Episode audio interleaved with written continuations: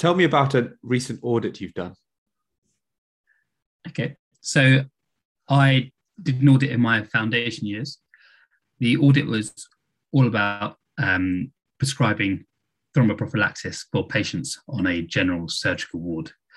We, me and another foundation year colleague, uh, looked at initially the prescribing of both chemical and mechanical thromboprophylaxis on the ward.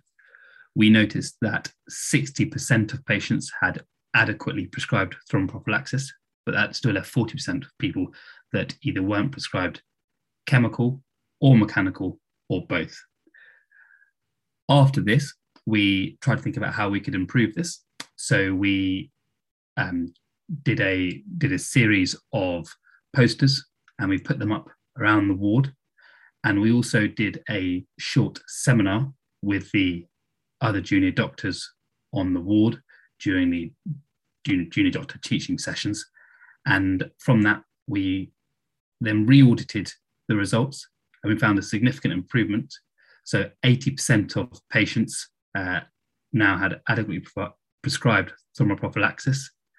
And after that, we set out doing some worked examples with those um, patients that were still not correctly prescribed. With the actual doctors that done the VTE assessments, we did some more worked examples and did some more one-on-one bespoke teaching. And then by the end of this whole process, we had 95% of patients adequately prescribed thromboprophylaxis, both chemical and mechanical.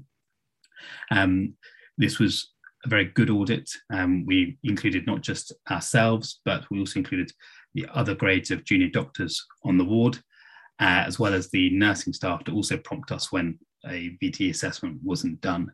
Uh, and since then, we've presented that locally um, to uh, the rest of the surgical team at the audit day. And then we've also taken it to be presented uh, nationally at the International Patient Safety Conference. Um, so, yeah, it's an audit that we're quite proud of.